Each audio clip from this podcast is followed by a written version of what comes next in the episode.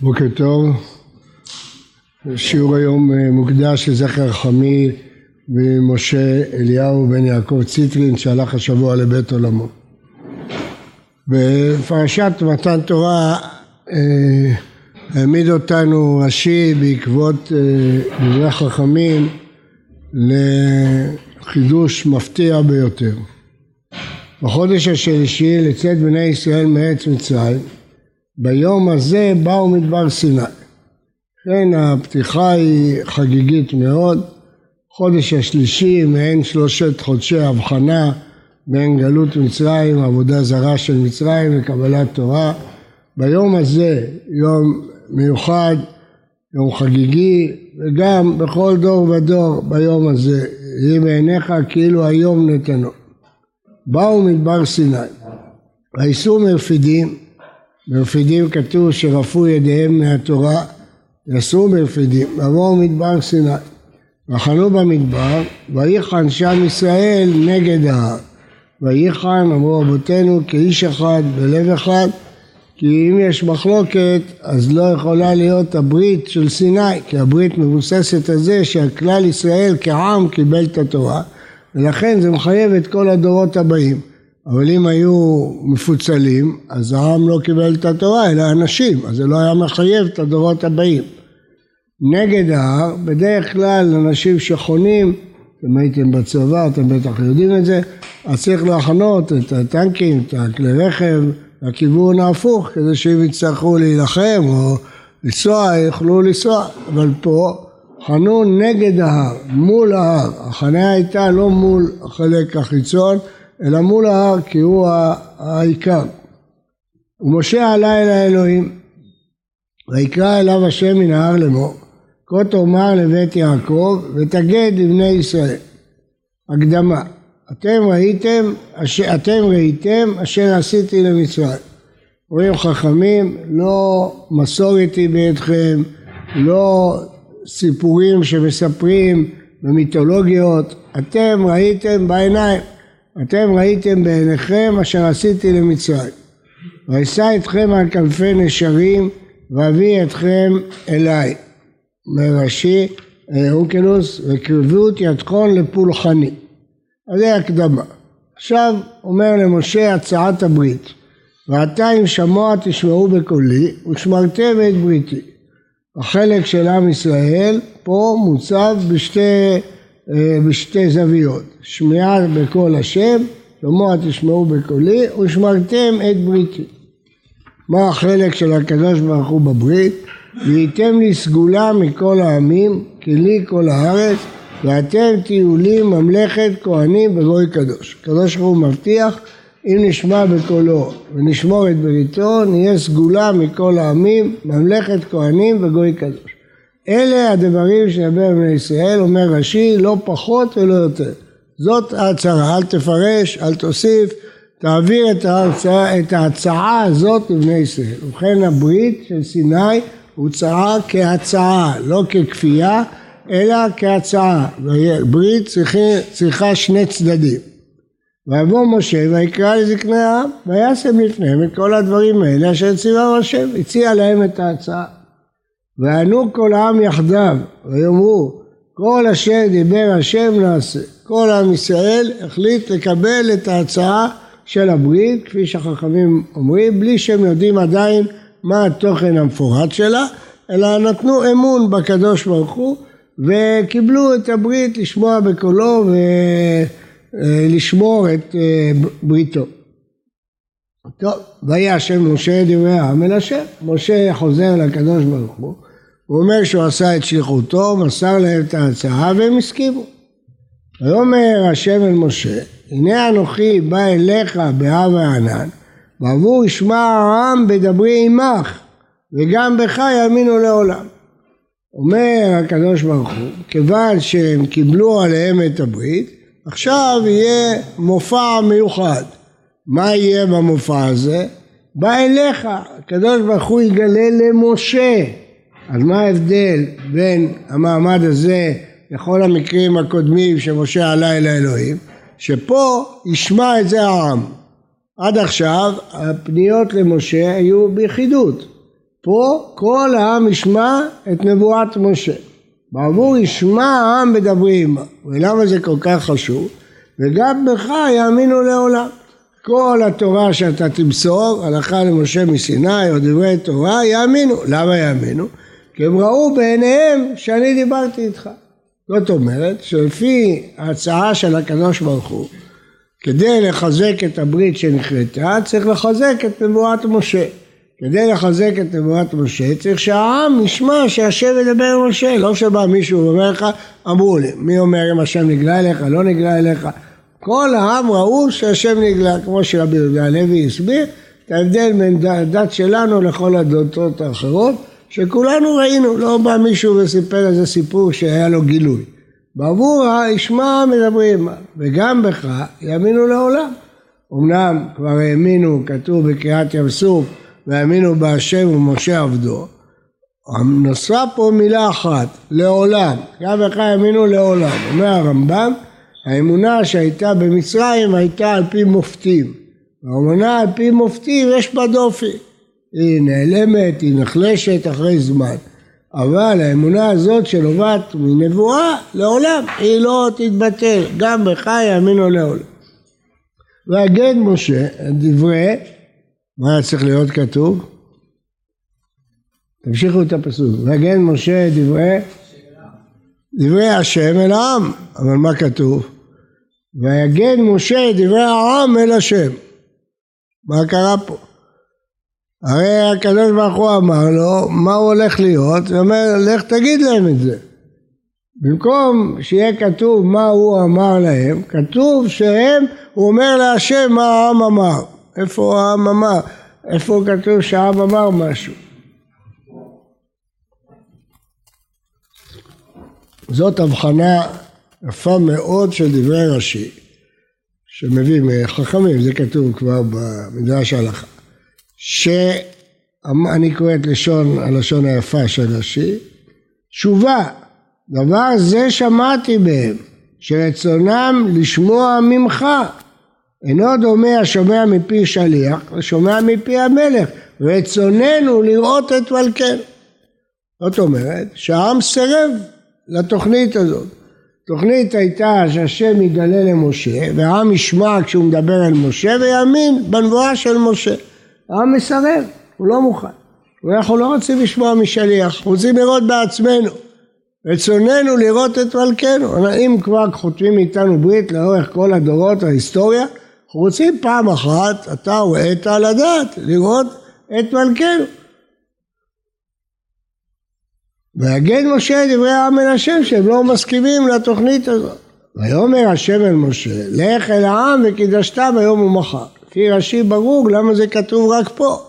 עד עכשיו הנבואה הייתה מיועדת למשה, משה תמיד היה מוכן לנבואה וקדוש, לא היה צריך להגיד לו שום דבר.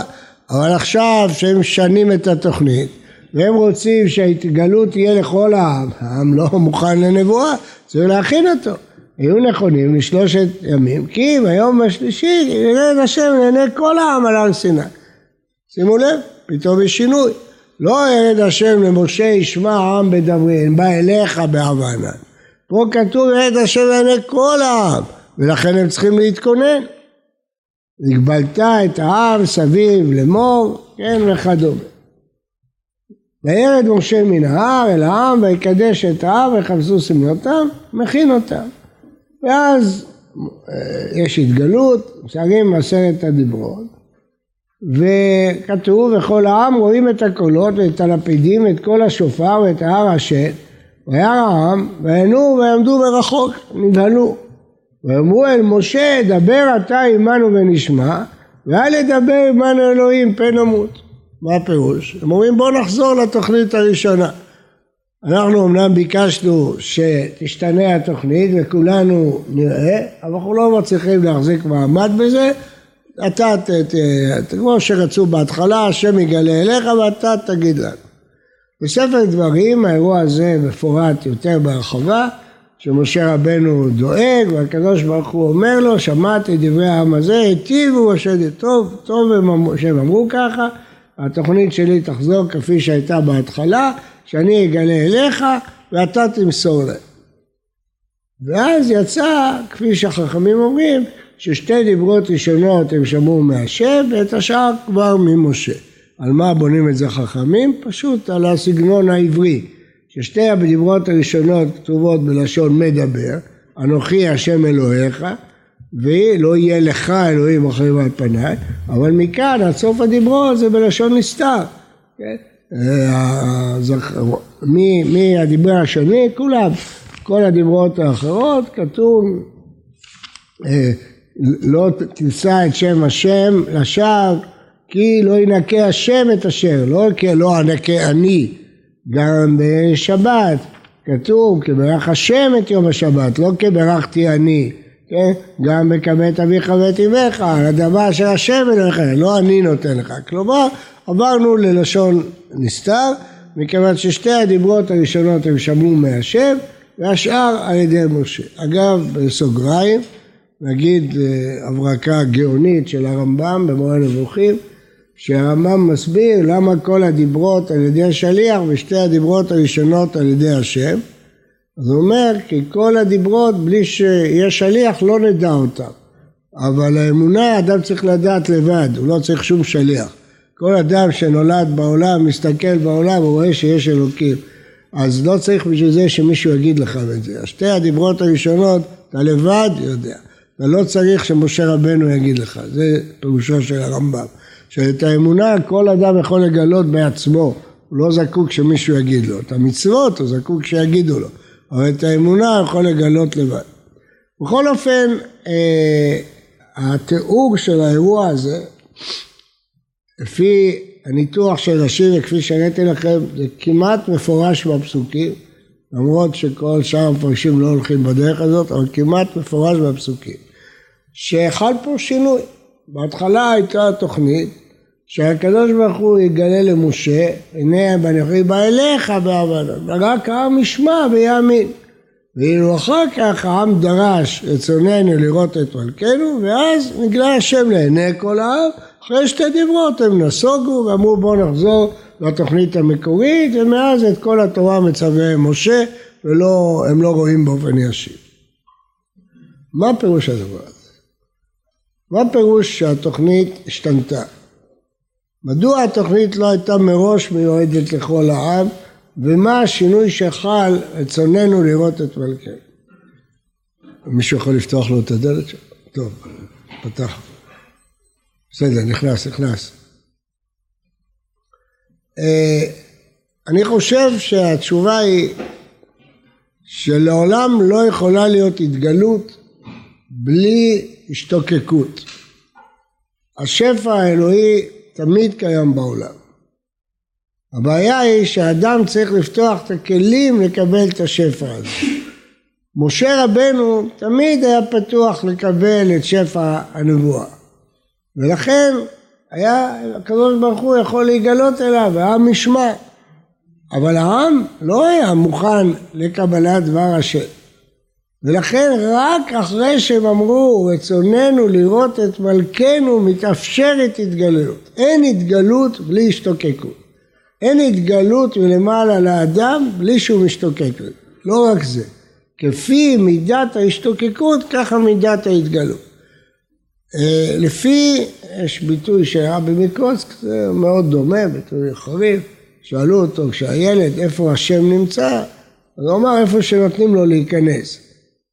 הפירוש הוא, אלוקים נמצא בכל מקום, בכל זמן שגלות נמצאת. אבל האדם צריך להיפתח לאור הזה. אדם צריך להשתוקק לקבל את האור הזה. ולכן אומר רש"י, רק כשהם אמרו את הביטוי רצוננו לראות את מלכנו, אז מתאפשרת ההתגלות בסיני. בלי זה לא הייתה מתאפשרת ההתגלות בסיני. כי אי אפשר שתהיה התגלות לעם בלי שהוא יבקש את זה. אי אפשר שאדם יזכה לדבר השם בלי שהוא משתוקק, צמא ומבקש לקבל את, ה, את ההתגלות הזאת. וזה החידוש הגדול שמחדש לנו רש"י, שבעצם בדרגה הראשונה שלהם רק משה יכל לקבל את התורה, והם היו שומעים ומאמינים לו. אבל כשהם הביעו את הדרישה, רצוננו לראות את מלכנו, עכשיו אפשר לעשות מעמד הר סיני לעיני כל העם. כשיש רצון של האדם להתקרב להשם, וצאתי לקראתך, לקראתי מצאתיך, אומר רבי יהודה הלוי. כשאדם יוצא לקראת השם, הוא רואה שהשם כבר יצא לקראתו. כיוון, כפי שהסברתי, כי השפע האלוהי תמיד קיים. הבעיה זה המחסומים של האדם, שלא נותנים לו לקבל את זה. ברגע שהוא פותח את המחסומים האלה ורוצה, אז הוא יקבל את השפע האלוקי לבד.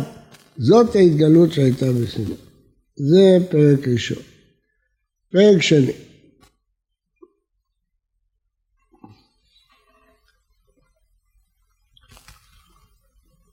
מה היה תוכן ההתגלות בסיני? משה רבנו מזהיר בספר דברים את ישראל לא לטעות.